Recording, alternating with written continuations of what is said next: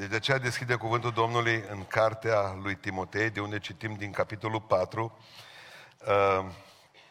spune cuvântul lui Dumnezeu, versetul 19, 20, 21 și 22 citim.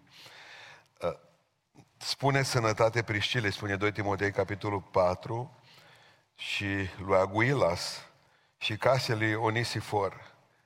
Erast a rămas în Corint, iar pe Trofim l-am lăsat bolnav în Milet. Caută de vino înainte de iarnă. Eubul și Pudens, Linus, Claudia și toți frații îți trimis sănătate. Domnul Iisus Hristos să fie cu Duhul tău, zice Pavel lui Timotei, și harul să fie cu voi. Amin. Reocupăm locurile.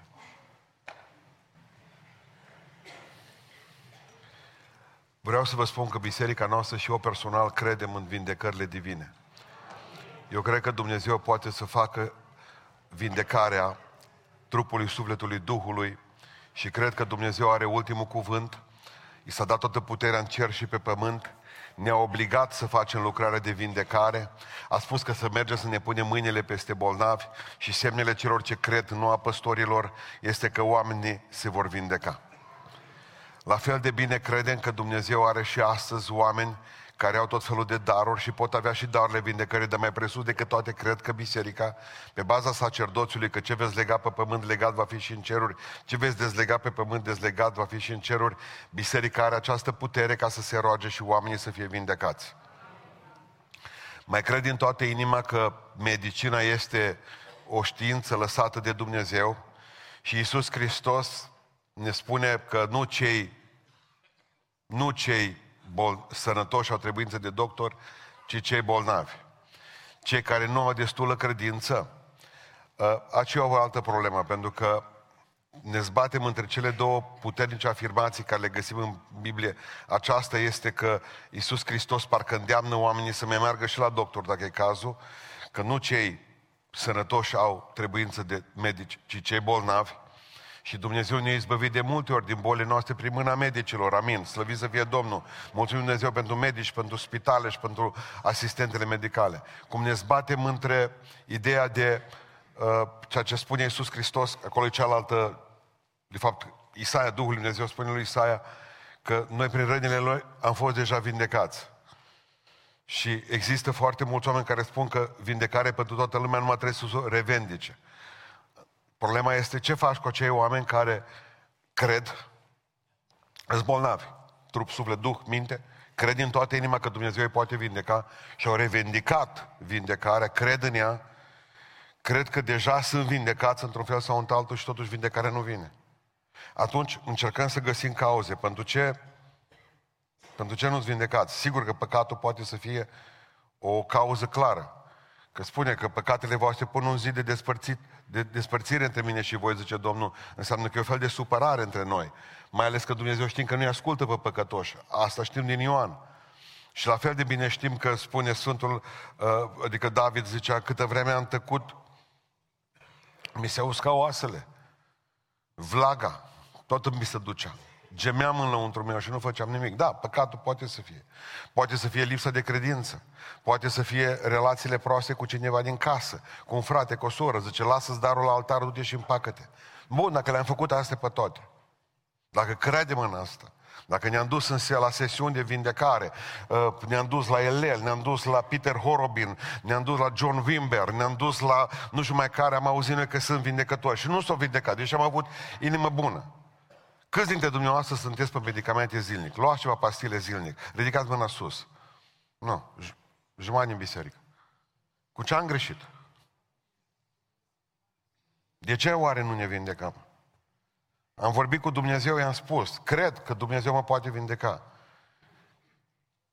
Stau pe medicamente toată ziua, vreau să văd ce se întâmplă, îmi iau analiză, îmi fac analiză, fac o grămadă de lucruri, cred în vindecare. M-am rugat pentru oameni, Dumnezeu a vindecat prin rugăciunile noastre. Când a fost vorba de mine, Pavel zice la un moment dat, gândiți-vă la Pavel, că zicea și el și despre Petru, că numai umbra lui până la un moment dat, făceau minuni.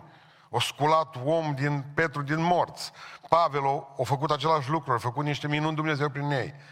Ce Pavel, am un țepuș în trup. Am bine, putem zice sola satanei de acolo încolo. Nu știu dacă a fost boală sau nu a fost. Alții zicea că a fost vecinul său.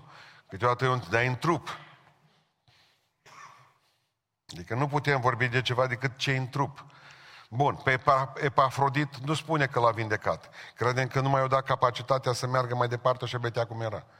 Pe Trofim zice, l-a lăsat bolnav în Milet. De ce nu i-a vindecat? De ce a rămas Trofim, care a fost sărbătorit în unul dintre cei 70 de ucenici a Domnului Iisus Hristos, și el și Epafrodit. Sărbătoreaște și Biserica Ortodoxă. De ce nu l-a vindecat? De ce nu s-a vindecat Trofim singur? Să-și revendice, să pună mâna pe vindecare și să o ia. Dacă tot o dat-o Domnul, eu o tragi din mână, eu o iei, eu o smulgi.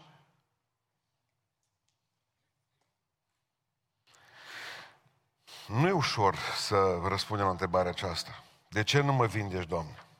Ce se întâmplă când vindecarea nu mai vine? Doctorii cred că e mare putere. Chiar am citit o chestie foarte interesantă, că în urmă cu 10 ani de zile era un studiu făcut pe medicii de familie din Statele Unite ale Americii. Am ascultat proporții. 99% din medicii de familie din Statele Unite ale Americii credeau în urmă cu 10 ani că oamenii se pot vindeca prin credință. Aici nu vorbim de medici creștini, nu e vorba de Asociația Medicilor Creștini din Statele Unite. Nu medici. 75% dintre medicii de familie din Statele Unite ale Americii, 75% cred că prin vindecare se poate produce prin rugăciuni. Dacă medicii laici spun lucrul acesta, dacă ei, oamenii din lume, văd că există o corelare clară, directă, între rugăciune, credință și vindecare, de ce nu se produce vindecare totuși? Atunci n-avem destulă credință. Suntem supărați pe Dumnezeu. Vreau să vă spun câteva lucruri. Am câteva gânduri, că mai multe sunt gânduri decât o predică sănătoasă și așezată. Primul lucru pe care vreau să vă spun este că în momentele în care vezi că rămâi cu boala în tine, deși ai făcut tot ce trebuie să faci ca să scapi de boala aceasta, spiritual vorbesc, vreau să aduc aminte de ce spun în dimineața asta. Credința noastră nu e în vindecare, ci în Iisus. Credința noastră nu este axată, înțepenită în vindecare, ci în Iisus. Știți de ce am observat asta? De la Derek Prince s-a făcut un pas la Peter Horobin. Pentru cei care citiți spun lucrurile acestea. Derek Prince e tata. De la el plecăm toți penticostali și pentru că el e după Biblie, după Cuvântul Dumnezeu, pe Hristos. Omul acesta care a înfiat 11 copii și care a fost misionar în India zeci de ani. Omul acesta e direct așezat pe Cuvântul Dumnezeu atunci când citim o carte despre vindecare. Dintr-o dată ne-am dat seama că s-a întâmplat ceva. Și Peter Horobin, la un moment dat, deplasează accentul de pe Hristos pe vindecare și oamenii nu mai credeau în Iisus, ci în vindecare. Era un fel de Dumnezeu, vindecare. Toată ziua vorbeau despre ea, o ridicau în sus. Nu exista ideea că un om poate să fie bolnav, că un creștin are diabet. Nu, nici într-un caz. Vreau să înțelegeți un lucru. Când Pavel suferea, a spus un lucru foarte important. Știu în cine m-am încrezut. Nu în ce m-am încrezut. E foarte important să pricepem în ce credem. Foarte bine, toți. Dar mai important este în cine credem. Da, cred în vindecările divine, dar cred că Iisus Hristos e suveran. Cred că Iisus Hristos are ultimul cuvânt și eu cred în El, nu în vindecare. Că dacă ajung până la urmă să-mi duc mintea în vindecare, m-am nenorocit. Scap de Cel care mă poate vindeca, din păcate. Îl elimin pe El din ecuația aceasta. Bucurați-vă, zice, și veseliți-vă căci mare este răsplata voastră în ceruri. Pentru mine e mai important cerul decât vindecarea. Dacă trebuie să aleg între vindecare și cer, aleg cerul. Pentru că știu, chiar dacă va putrezi trupul ăsta într-o zi pe mine, cum putrezește pe cei care au cancer, eu știu că într-o zi trupul acesta va învia în strălucirea lui Dumnezeu. Cred în Hristos până la sfârșitul zilor vieții mele. Cred că Iisus Hristos are ultimul cuvânt. Mi-e drag de cer și nicio vindecare nu se compară cu cerul. Nicio vindecare. Iosafat spunea un lucru extraordinar. Și pentru mine, pentru cele mai frumoase versete în Biblie, venise peste Iosafat necazul. Dintr-o dată s-o trezit că au venit dușmani în țară. Armata avea puțină, resursele erau mici, n-avea niciun fel de problemă ca să zică, mă bazez pe oameni. Dar vă rog să fiți atenți în dezastrul la care țintea poporul lui Dumnezeu, cu un împărat destul de slăbuț. Au fost împărați mult mai mari decât Iosafat, care au avut resurse militare, economice, mult mai mari, chiar și spirituale. Știți ce face Iosafat? Zice niște lucruri fantastice în 2 Cronici 20:12. Când avea problemele acestea majore, zice, nu știm, Doamne, ce să facem, dar ochii noștri sunt îndreptați spre Tine. Pricepe ce zice Iosafat? Nu știm ce să facem. Prorocii nu ziceau nimic, armată nu avea, alții îl îndemnau să se predea, alții îl îndemnau să lupte și să moară glorios. Se gândea la viitor, dacă mai există viitor, și zice, Doamne, noi nu știm ce să facem, dar ochii noștri sunt îndreptați spre Tine. Pentru că îți pui întrebarea, dacă mă operez, nu-i bine. Dacă nu mă operez, nu-i bine. De multe ori trebuie să alegi nu între un lucru bun și unul rău, ci între două rele. Doctorii zice, operați-vă, cealalt doctor te duci la o 3 zile mai încolo, zice, mi-e frică să nu scape tumoarea. Dacă o lăsăm acolo, mori, dacă o operăm, există pericolul să se întingă în tot corpul. Dar, bun, Doamne, nu știm ce să facem, dar ochii noștri sunt îndreptați spre Tine. Există momente în viață în care drum înfundat stânga, drum înfundat la mijloc, drum înfundat dreapta. Nu știm ce să facem. Nu știm pe care drum să o apucăm. Cum ar fi mai bine oare? Lelu, diaconul nostru de la Londra, avea cancer. Gândiți-vă că noi toți îl presam. De o parte, alții spuneau, fii vegetarian, dacă renunți la medicamente, nu fă citostaticile și lasă-i pe medici și ia tratamentul ăsta naturist. De cealaltă parte, medicii spuneau, nu, Lelu, dacă tu renunți la citostaticile astea, va fi un prăpăd. Noi de o parte îl presam, George îl presa de cealaltă parte, ce să facă? Fiecare aveam idei, găsisem medici, găsisem alternative, găsisem o grămadă. Soția lui Carmen nu știa ce să facă, vorbea cu el. Și la un moment dat a spus, dintr-o dată n-am mai vorbit cu nimeni la telefon. Luase o hotărâre, dar nu era o hotărâre pe munte de cuțit. Nu știm ce să facem, Doamne, dar ochii noștri sunt îndreptați spre Tine. L-am judecat atunci când a luat hotărârea asta. Astăzi este din nou în biserică și slujește lui Dumnezeu.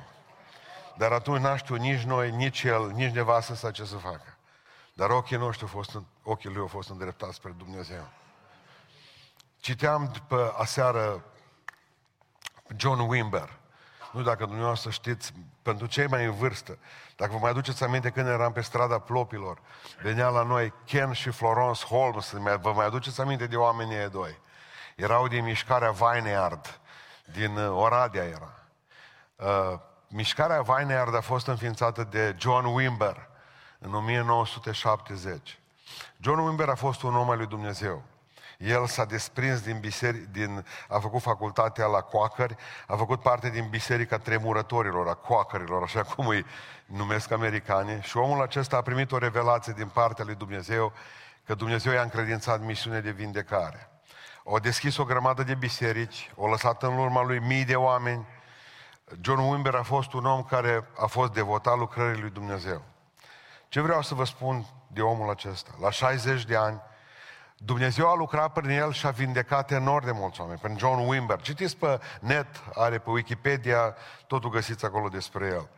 John Wimber prin el Dumnezeu a vindecat mii de oameni. A fost un om dedicat lui Dumnezeu. Ei bine, omul acesta la 60 de ani face cancer.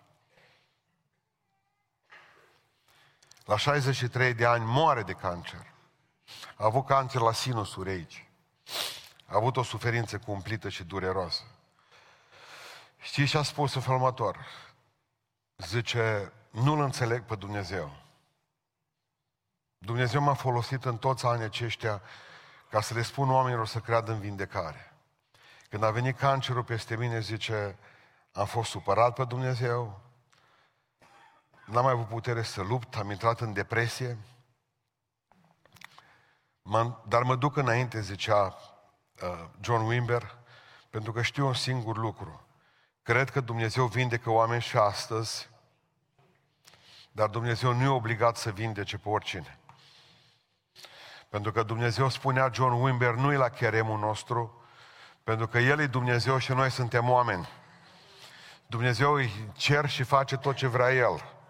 Și spunea John Wimber, cred în Hristos. Rămân să cred în Iisus Hristos. Atât am vrut să vă spun. Al doilea lucru pe care vreau să-l împărtășesc cu dumneavoastră astăzi, indiferent de răspunsul rugăciunii, noi trebuie să rămânem lângă El. Indiferent de răspunsul rugăciunii, noi trebuie să rămânem lângă El. Vă aduceți aminte Daniel, capitolul 3, cu cei trei pe care îi băga împăratul în cuptorul cu foc. Bă, stați-mă că nu vă bag în cuptorul cu foc. Dacă vă deziceți de Dumnezeu vostru și vă rugați la chipul meu de aur, care l-am înălțat în Valea Dura, la 27 de metri înălțime aici. E din aur tot. Vă rugați la El. Fiți atenți ce zic ei. Împărate, stai puțin. Nu mai pune muzica să cânte. Pentru că spune, indiferent ce faci, noi nu ne vom închina chipului Tău de aur, Doamne. Pentru că noi avem un Dumnezeu mare care e sus în ceruri. Și Dumnezeul nostru care slujim nu suportă ideea că noi am putea ca măcar să înclinăm capul în fața Dumnezeului tău. Așa că bagă-ne în cuptorul cu foc. Dar nu vă scapă Dumnezeu. Și dacă nu ne scapă. Și dacă nu ne scapă, noi tot nu ne vom închina Dumnezeului pe care Tu l-ai pregătit și l-ai făcut aici în aur. Și dacă nu mă scapă, Domnul rămâne Dumnezeu meu. Amen. Și dacă nu mă scapă, Domnul rămâne Domn. Amen. Pentru că vreau să înțelegeți un lucru, noi fie că trăim, fie că murim, suntem a Domnului. Dumnezeu n-a făcut contract cu noi că ne va merge numai bine. Anumite boli am contactat încă de pe vremea când eram în lume. În momentul în care mă pocăiesc și vin cu plămânii praf din cauza celor 3 pachete de țigări fumate pe zi, undeva trebuie să fie, iertați-mă că spun asta, poate că n-am nicio bază biblică, dar o zic românește, ca în Bihor, undeva trebuie să fie o consecință. Când am venit cu ficatul făcut praf din cauza băuturii, Dumnezeu poate să facă minuni, să-mi vindece și ficatul cum mi-a vindecat sufletul. Dar dacă nu faci așa, ce pot să zic? Decât Domnul a dat, Domnul a luat. Îi mulțumesc Lui Dumnezeu pentru toate zilele în care am fost sănătos. Așa cum îi mulțumesc pentru toate zilele când suntem bolnavi. În Evrei, în capitolul 11, citiți, vă rog frumos acasă. E plin Evrei 11 de cei care, de o grămadă de oameni care nu au fost izbăviți, au fost dați la fiare. De ce nu i-a scăpat Dumnezeu de lei pe vremea lui Nero? Au fost tăiați în două cu ferăstrău, au pribegit, au înghețat de frig, au umblat îmbrăcați în piei de animale. Și Domnul nu i-a izbăvit. Și totuși îi numește eroi ai credinței. Nu vi se pare ciudat? Tu ești eroul meu, zice Domnul, dar nu te izbăvesc. E foarte interesant. Indiferent ce se întâmplă în viața noastră, Domnul rămâne Dumnezeu. Nu ne lăsăm de El, amin. Al treilea lucru pe care vreau să vi-l spun astăzi, deși nu pot controla întotdeauna situația, că nu putem, nu contează cine vine să-mi spună mie cu texte biblice că ele, situațiile, se pot controla. Nu există lucrul ăsta. Sunt responsabil pentru ce se întâmplă în mintea mea. Deși nu pot controla întotdeauna situația, cu problemele pe care le am în casă, cu problemele pe care le am în trup, cu problemele pe care le am de multe ori în suflet, pot controla ce se întâmplă în mintea mea. Fiți atenți, un verset interesant pe care Ioan spune lui Gaiu. Ioan 3, Ioan, capitolul 1, versetul 2. Ioan către Gaiu, care era prezbiterul bisericii, doresc ca toate lucrurile să-ți meargă bine și sănătatea ta să sporească, tot așa cum sporește sufletul aici în mintea ta. Știți ce se roagă Ioan către Dumnezeu pentru Gaiu? Ca și sănătatea trupului și sănătatea minții să meargă împreună. Dar atunci ce ar putea să fie o dihotomie între ele? Da.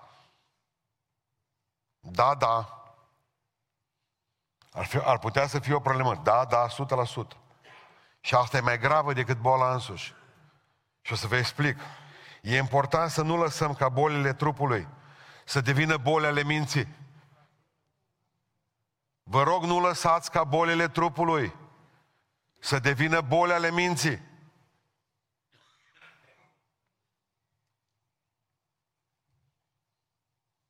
Pentru că eu știu că o nădejde amânată îmbolnăvește inima.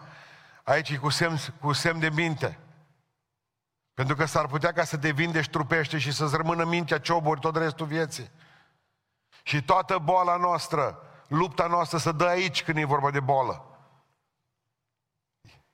Stările noastre mentale nu trebuie să fie afectate de împrejurări. Stările noastre mentale trebuie să fie afectate de cuvântul lui Dumnezeu, nu de împrejurări. Că în momentul în care te-ai îmbolnăvit și nu ți-au ieșit niște analize bine, primul lucru care faci depresie. Și te așezi în vârful patului și aștepți să mori. Și nu mai lupți. Și spui că nu mai merită să lupți. Abia atunci ai pierdut. Nu lăsați ca bolile trupului să vă afecteze mintea. Adică trebuie să înțelegeți. Le dădeam ieri la studenți o poză. Acum văd eu lucrurile. Titanicul n-a fost scufundat pentru că era un ocean întreg de apă acolo, că era prea multă apă. Titanicul n-a fost scufundat din cauza Atlanticului, ci pentru că a permis unei cantități neglijabile de apă să intre în interior. Am dreptate. Că dacă nu permitea Titanicul ape să intre în interior, îl mai frământa Atlanticul. Zburda pe el deasupra. Problema noastră gravă este în momentul în care vine peste noi o problemă, peste familia noastră, în momentul respectiv lăsăm ca să ne afecteze aici, să intre apă în locul acesta și să ne îngată.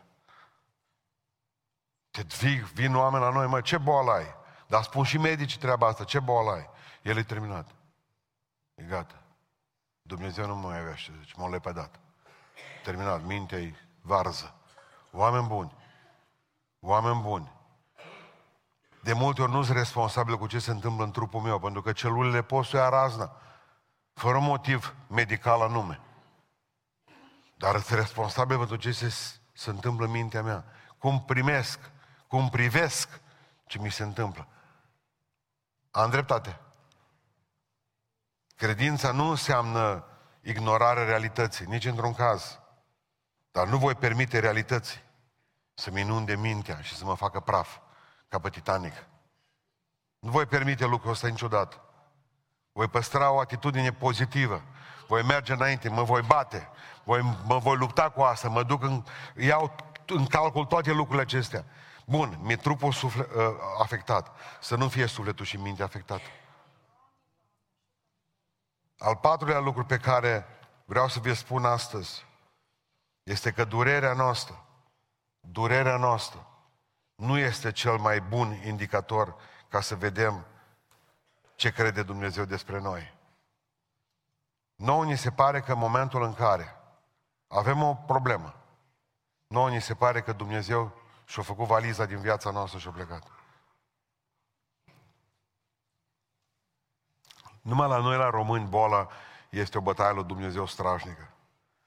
Păi, frați și surori, dacă Dumnezeu ar face lucrul ăsta, n-ar fi niciunul sănătos de ce. Deci dacă ăsta este motivația noastră, motivația dumneavoastră, n-a crede ce se întâmplă în viața noastră. Adică Ioan Botezătorul avea o problemă. Și gândiți-vă că înainte de a muri din temniță, vine și întreabă, trimite un ucenic, el e Mesia. Iisus Hristos nu le liberează pe Ioan. Acolo în pușcărie a și murit. Erau veri. Ioan îl botezase pe Iisus Hristos. Nu l-a eliberat din închisoare. Și știți, trebuia să zică Ioan, da, păi, probabil că-s lepădat. Și ce spune Iisus despre lepădatul ăsta? Nu există om mai mare care a trăit pe pământ vreodată ca Ioan Botezător. Păi nu vi se pare că Dumnezeu gândește ciudat? Zice că eu sunt cel mai mare om care a trăit pe pământ, dar nu mă eliberează din închisoare. Din nou, nu face sens ce spune Dumnezeu. Una zice și alta parcă face. Și nouă ni se pare că atunci când Dumnezeu nu mă eliberează din închisoarea în care sunt, m-a lepădat. Nu, zice Domnul, nimeni nu e mai mare ca tine. Nimeni nu e mai tare ca tine. Te iubesc. Te iubesc cu o iubire veșnică.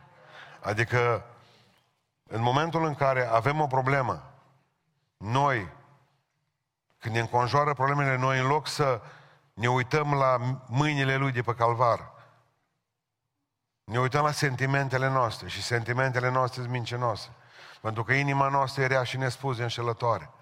Și atunci mă întreb, mă iubește Domnul? Dar nu mai privesc la sentimentele mele, că sentimentele mele îmi spun că nu mă mai iubește. Eu trebuie să privesc la rănile Lui, din pălmile Lui, de pe calvar. Și atunci să-mi dau seama că mă iubesc. Da, zice Domnul, te iubesc cu iubire veșnică. Iată că te-am scris pe palmele mele. Așa spune în Isaia, te-am săpat. Acolo zice că te-am scris, te-am tatuat. Dumnezeu are tatuaj cu numele tău pe palmele Lui, să nu cumva să te uite. Așa făceam când mergeam undeva, dacă n-aveam pe ce scrie. Mi s-a întâmplat să scrieți pe palmă vreodată în viață? Nu, așa face Dumnezeu cu noi. Atât de mult mă iubește Dumnezeu că mi-a scris numele pe palma Lui. Și în fiecare zi Dumnezeu se uită și zice, îmi place de Florin, îmi place de Aurelia, îmi place de Adi, îmi place de Ioani, îmi place, pentru că vede numele Lui aici, vede numele meu aici. Și atunci eu îl întreb pe Dumnezeu, mă mai iubește? Uite că nu mă mai iubește, că mi-a dat boala aceasta. Ce ar putea să spună părinții pentru copiii pentru care ne-a rugat astăzi? Când tu te rogi ca Dumnezeu să-ți dea un copil sănătos și nu ți-l dă, e Dumnezeu, după aceea trebuie să fim supărați pe El, să ne lăsăm de Dumnezeu. Suntem sub blestem, nu suntem.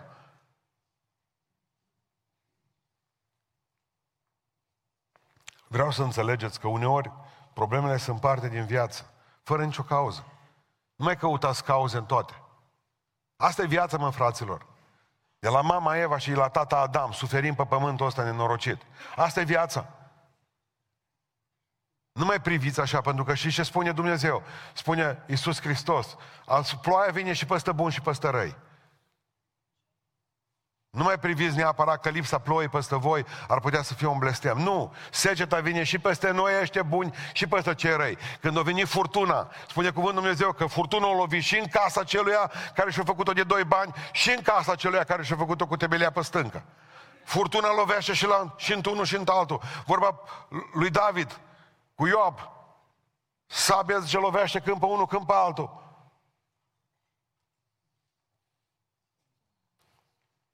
Cine a păcătuit când nu l-a văzut pe orb? El sau părinții? Că trebuia neapărat, trebuie să căutăm un păcat în viața unui om. Cine a păcătuit? Nici el, nici părinții lui nu a păcătuit. E așa, zice Domnul, ca să-mi arate o slavă într-o zi. Și eu zic, bă, m-a lepădat Dumnezeu că m-am născut orb, că surd. Ar trebui să gândim complet diferit. Știți ce dureros pentru noi? Că nu căuta păcate din trecut care să-ți justifice durerea din prezent.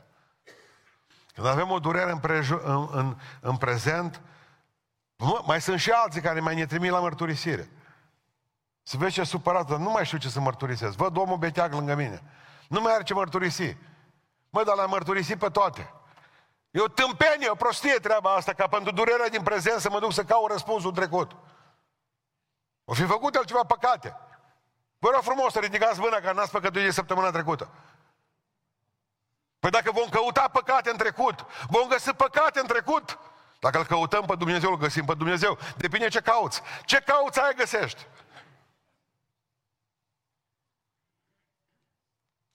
Stăteam de vorbă ieri cu un student de-a meu. Zic, Dumnezeu te iartă. Da, zice, dar nu mă mai iert eu pe mine. Nu, atunci mă ridicai și plecai de ce pe ușă. Într-o secundă eram deja afară. Adică eu zic că Dumnezeu îl iartă și el vine să-mi spună că degeaba le iartă Dumnezeu, că nu se iartă el pe el. Eu înțeleg treaba asta, dar el nu-i Dumnezeu. El nu-i Dumnezeu. Avem noi boala asta că trebuie să căutăm să scormonim în trecutul nostru. Păi nu există acei arheologi acum să caute în trecutul tău și să nu găsească ceva. Nu există unul dintre noi să n-aibă un schelet în dulap, dosare și pete. Toți suntem învărgați, ca zebrele.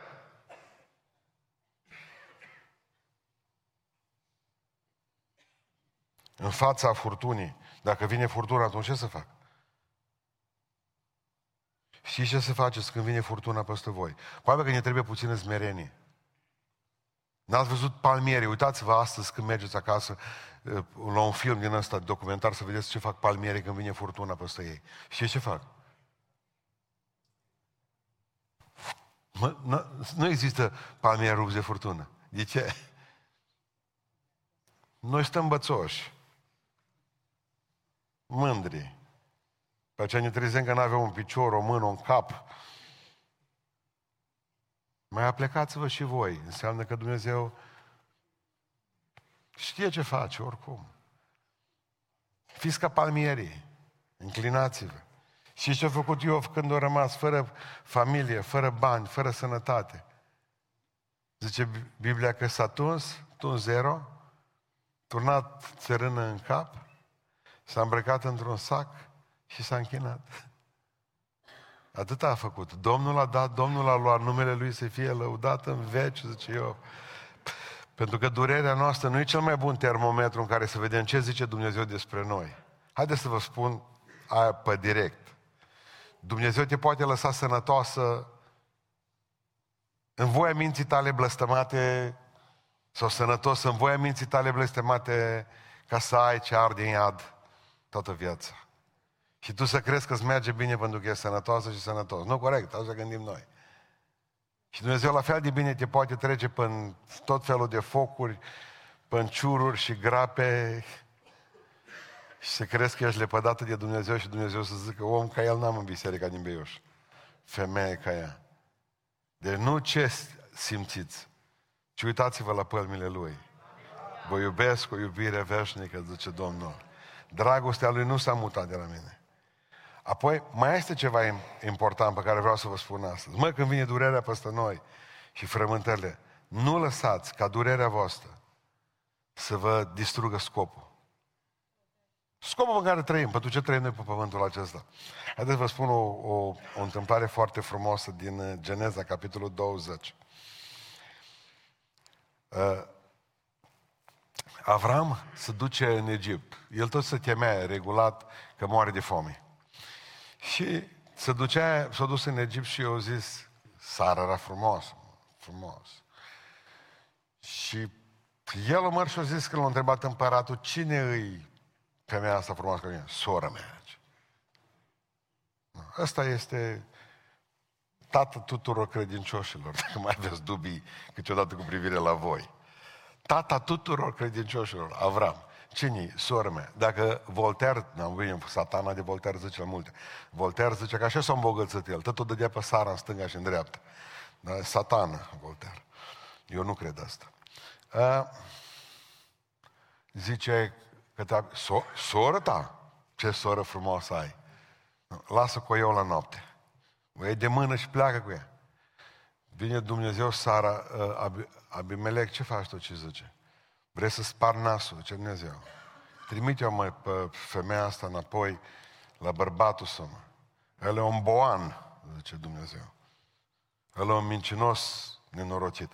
Dar acum, pentru cei care citiți cu atenție, în clipa în care Sara a fost în fața lui Abimelec, în clipa aceea, soția lui Abimelec, atunci avea mai multe neveste, soția din harem, nu mai putu să nască nici slujnicile ei, care puteau să... Atunci, dacă nu procreai, n-ai făcut nimic. Nu mai aveai luptători, nu aveai oameni la lucru. Era un om terminat. Deci, dintr-o dată s-a așezat sterilitatea în toată casa lui Abimelec. Nici nevestele, nici slujnicele, nici nimeni. Nu mai năștea. Când s-a văzut, așa s-a dus cu Sara de mână Abimelec și a început să plângă. Avram, bă, Avram, mincinosule, ce nu mi-a spus, mă, că e nevastă ta? Ea rămăsă acum că toate femeile sunt încuiate, nu mai pot naște. Și fii atent ce zice Abimelec. roagă-te lui Dumnezeu, zice, ca să poată naște înapoi nevastă mea. Deci v-am spus povestea asta. Și zice, Avram s-a rugat pentru Abimelec și pentru nevasta lui Abimelec și nevasta lui Abimelec a putut naște copii. Când s-a rugat Avram pentru soția lui Abimelec, când el și Sara n-aveau prunci și Sara era cu pântecele închis, nu putea să nască. Face sens povestea? Eu când am o boală, eu nu mai mă rog pentru nimeni, că-s beteag eu. Nu mai fac, am problemele mele, nu mai dăruiesc, că am necazuri financiare, nu mai fac nimic. Primul lucru pe care îl fac, devin șomer, că am o problemă. Și ce spune Satana? Vezi-ți sănătatea ta. Automat te-ai întors înspre tine, spre frământările tale, spre necazurile tale, spre dulapul tău cu medicamente, spre problemele pe care le ai și nu mai te vezi numai pe tine. Buricul pământului, balamaua pe care se mișcă universul.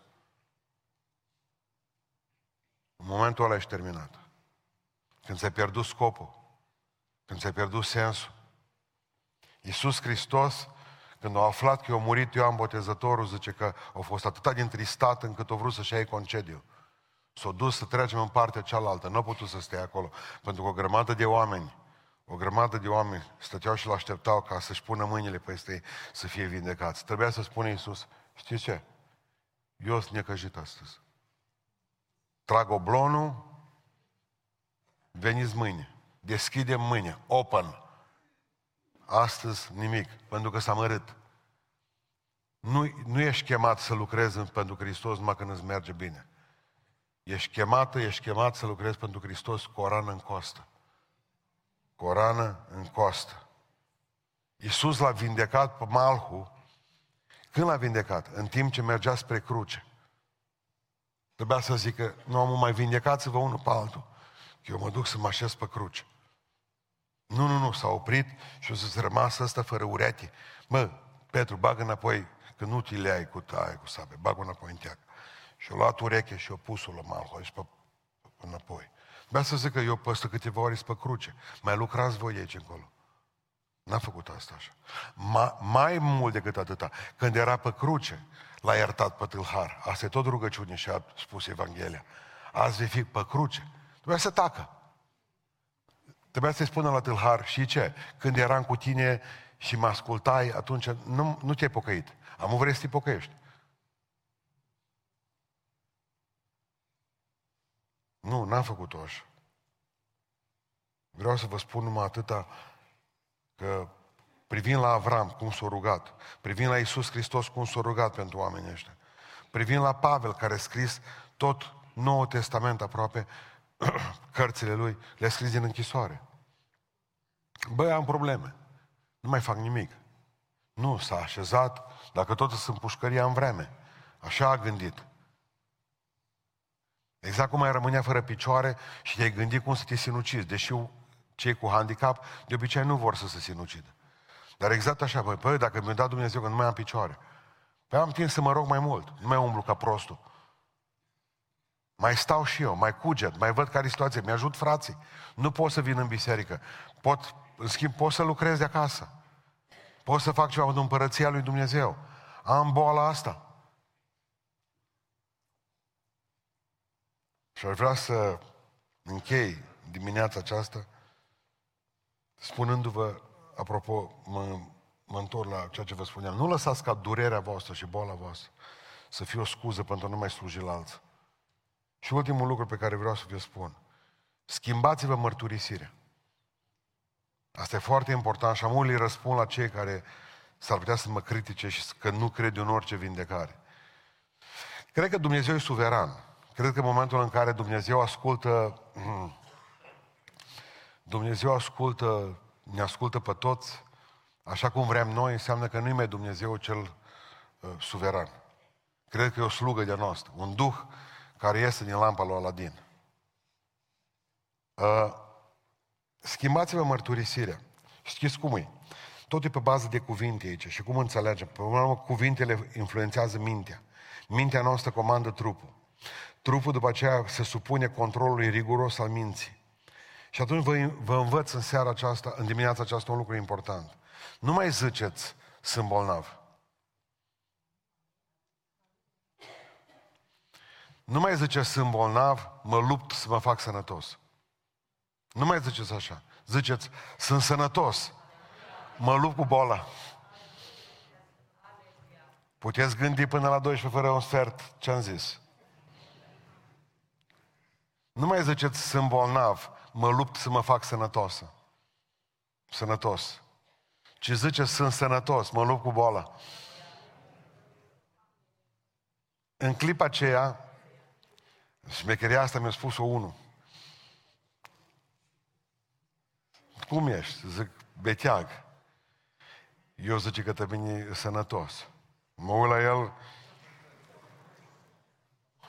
era și gras ca Marcel. Marcel, cel mai mare porc din România. 700 de kg au avut. Am un lortea de o lună. Mă uit la el, nu, dacă el zice, mă lupt, zice, cu boala, sănătos perfect. Început să-mi ieșiri câte are. Dar era sănătos beton. Știți ce mi-am dat seama? Că mintea mea era varză față de-a lui. Că de fapt el avea mai multă mobilitate spirituală decât mine. Avea vibe-ul spiritual mai bun. Eu stăteam zbeteagă. El zicea sănătos. Eu mă luptam să mă fac sănătos, el se lupta cu boala. Vreau să vă învăț în dimineața aceasta un lucru important.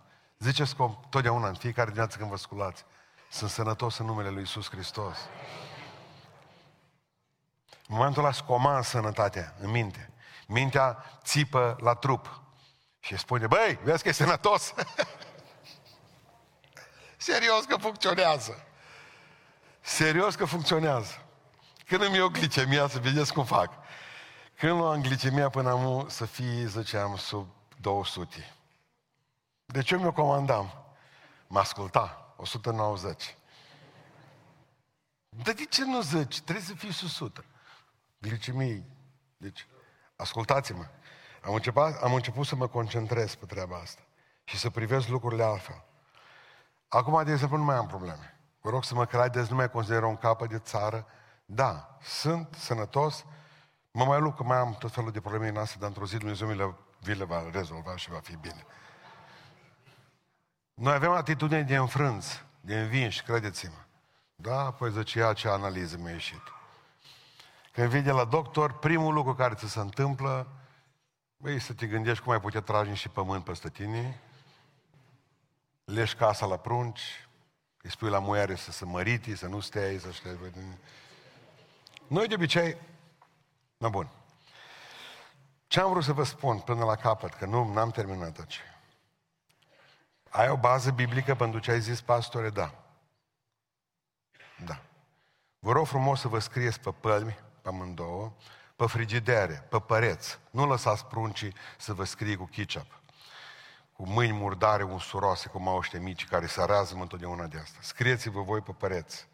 Faceți-vă icoane cu astea, cu versetul 10 din Ioel 3.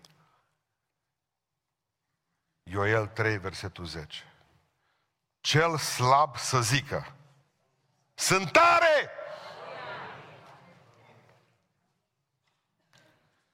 Cel slab să zică, sunt tare! În momentul în care ai zis, slab fiind, ești tare, comanzi mintea, mintea comandă restul. Și devii tare în numele Lui Iisus Hristos. Nu mai zi toată ziua că sunt slab. Dumnezeu știe că e slab.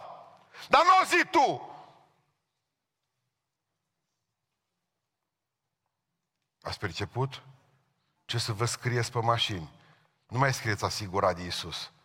Vă cum conduceți, vă rog, luați acțibilul ăla nenorocit de acolo. Cel slab. Și atunci încuraja și pe alții care văd toată ziua. Cel slab să zică, sunt tare. Îmi vei spune, dar nu rămâne tot slab. Nu. Pentru că își va comanda propria tărie în interiorul lui. Asta am vrut să vă spun astăzi. De ce se întâmplă, oameni, și trebuie să răspundem, de ce se întâmplă lucruri bune, lucruri reale oamenilor buni? De ce oamenii lui Dumnezeu se luptă cu boala? De ce John Wimber, de exemplu, pe care l-am citit, am ascultat predicile și a lucrat pentru Dumnezeu până în ultima clipă vieții, cu cancer se lupta pentru oameni? De ce o trebuie să treacă pentru asta? Vreți să vă spun eu? Am crezut că nu există oameni buni, dar nu există. Toți suntem răi, că am putea să întrebăm invers. De ce se întâmplă lucruri bune oamenilor răi? Nu de ce se întâmplă lucruri reale oamenilor buni. De ce se întâmplă lucruri reale oamenilor buni? Răspunsul de la Stott, John Stott, care a scris cartea superbă Crucea lui Hristos. A zis Stott așa. A zis, s-a întâmplat o singură dată un lucru rău unui om bun.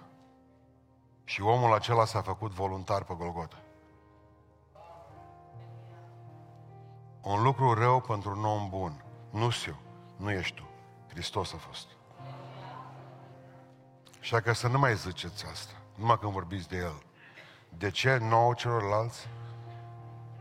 De ce ades mi-a dat pe cale să îndur dureri în fel și fel?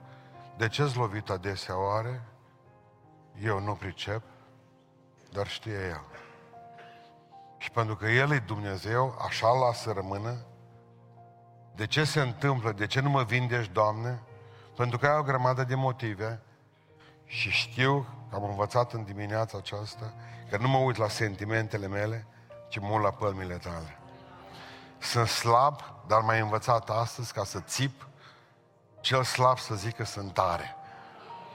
Nu mai zic niciodată că sunt bolnavă sau bolnav și că mă lupt cu să fiu sănătoasă, ci zic sunt sănătoasă, sunt sănătos și mă lupt cu o bolă. Vremelnică. Am o leacă de depresie, o leacă de diabet, am o leacă de hipertensiune, am o leacă de canceruț, așa să ziceți, răcuț, cum se zice la noi, rac, dar ziceți răcuț, că e mic. Asta este. De aici comandăm totul. Unul dintre profesorii care tot venea la noi la biserică, care e specialist în oncologie, zicea 80% pierzi luptacii. Deci noi doctorii știm când care se vindică pe ultimul timp, care nu se vindică. Depinde cum vin la noi. Vin alții pe care ducem la citostatice, pe gahart. Gata-s, terminat. Două tentative de sinucidere până ajung de la citostatica 1 la 2. Sau văd că vin alții care zice, ce mai faci, doctor? Mă bucur, vezi că nu arăți prea bine. Pe când aud că zice mie ca doctor, vezi că nu arăți prea bine. El arată bine. Unde ziceți aparatele alea? Hai să-i dăm drumul repede, că am treabă. Ăla știu că ăla se va face bine. Pentru că deja e învingător. Înainte de a începe să lucrăm cu serul în el, el e învingător deja. El e învingător. Vă rog, fiți învingătorii lui Iisus Hristos, de dragul Lui.